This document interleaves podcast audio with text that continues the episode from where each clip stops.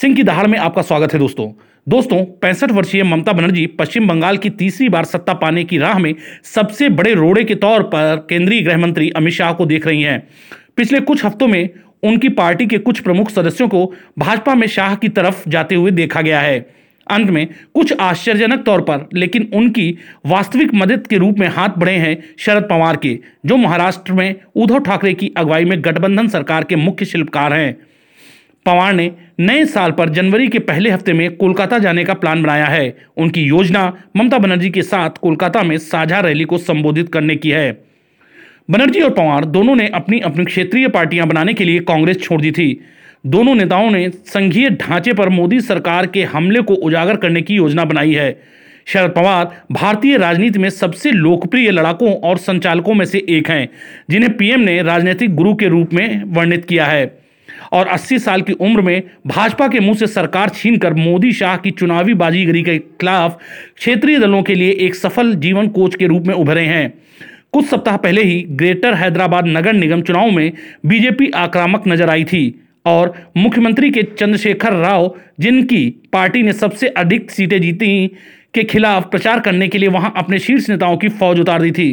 इस चुनाव में भाजपा को बड़ी बढ़त मिली है।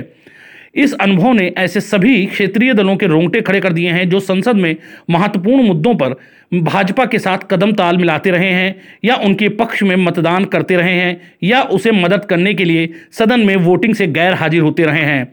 इन पार्टियों में केसीआर, उड़ीसा में नवीन पटनायक और तमिलनाडु में एम के स्टालिन शामिल हैं, जहाँ मेगा स्टार रजनीकांत अपनी राजनीतिक शुरुआत कर रहे हैं, जो भाजपा के लिए महत्वपूर्ण साबित हो सकता है।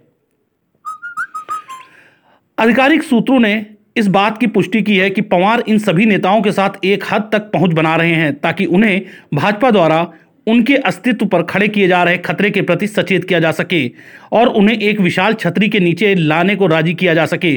पवार ने बिहार के मुख्यमंत्री नीतीश कुमार को इस बात के उदाहरण के रूप में सामने रखा कि भाजपा ने बिहार में कैसे बड़े भाई के रूप में उभरने के लिए जेडीयू का इस्तेमाल किया। दिलचस्प बात यह है कि पवार और बनर्जी, अशोक गहलोत, भूपेश बघेल और अमरिंदर सिंह जैसे कांग्रेस के मुख्यमंत्रियों तक भी पहुँचे हैं, लेकिन गांधी परिवार तक नहीं पहुँच सके हैं।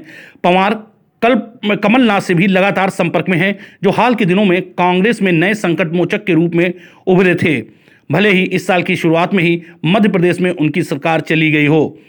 ये राजनीतिक चहलकदमी क्षेत्रीय छत्रपों को भाजपा के बढ़ते क्षेत्रीय प्रसार को रोकने और संघीय ढांचे के खिलाफ उसके आचरण के मद्देनजर एकजुट करने की कोशिशों के तहत की जा रही है। पवार की पार्टी के एक वरिष्ठ नेता ने बताया कि वे उत्तर प्रदेश को छोड़कर सभी विपक्षी ताकतों तक पहुँच चुके हैं, जो भाजपा के लिए के खिलाफ लड़ाई के लिए उतावले हैं। ऐसा माना जाता है कि शरद पवार ने ममता बनर्जी को सार्वजनिक आक्रामकता को कम करने और अमित शाह की बंगाल की यात्राओं के खिलाफ नाराज़गी जताने की सलाह दी है। असामान्य रूप से बनर्जी ने उन्हें धैर्यपूर्वक सुना। पवार की दूसरी सलाह यह थी कि उन्हें सार्वजनिक रूप से यह घोषणा करनी चाहिए कि उनके परिवार का कोई भी सदस्य कोई भी पद नहीं संभालेगा। यह उनके भतीजे अभिषेक बनर्जी के बढ़ते प्रभाव और उसके आधार पर अमित शाह द्वारा लगाए गए वंशवाद के आरोप का मुकाबला करने के लिए होगा। बनर्जी की पार्टी के नेताओं का कहना है कि जब उन्होंने यह उद्घोषणा कर दी है, फिर भी मीडिया जानबूझकर ऐसे महत्वपूर्ण घोषणा की अनदेखी कर रहा है। तृणमूल की अध्यक्ष एवं पश्चिम बंगाल की मुख्यमंत्री ममता बनर्जी, पवार ने जब से महाराष्ट्र में सरकार बनाने के लिए घोरचित प्रतिनिधियों की एक टीम बनाई है, तब से उनका राजनीतिक कद और बढ़ गया है। वह हमेशा राजनीतिक स्थितियों के प्रति जागरूक बने हुए हैं। लिहाजा वह एकजुट विपक्ष के लिए एक महान सम्मानित नेता हो सकते हैं।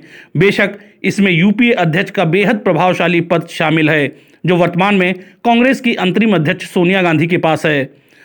गांधी रिटायर होना चाहती हैं और कांग्रेस के कुछ वरिष्ठ नेताओं को लगता है कि पवार की कांग्रेस में घर वापसी की योग्यता है। इसके लिए उन्हें यूपीए अध्यक्ष पद की पेशकश की जा सकती है, जो उनके लिए एक प्रलोभन भी हो सकता है।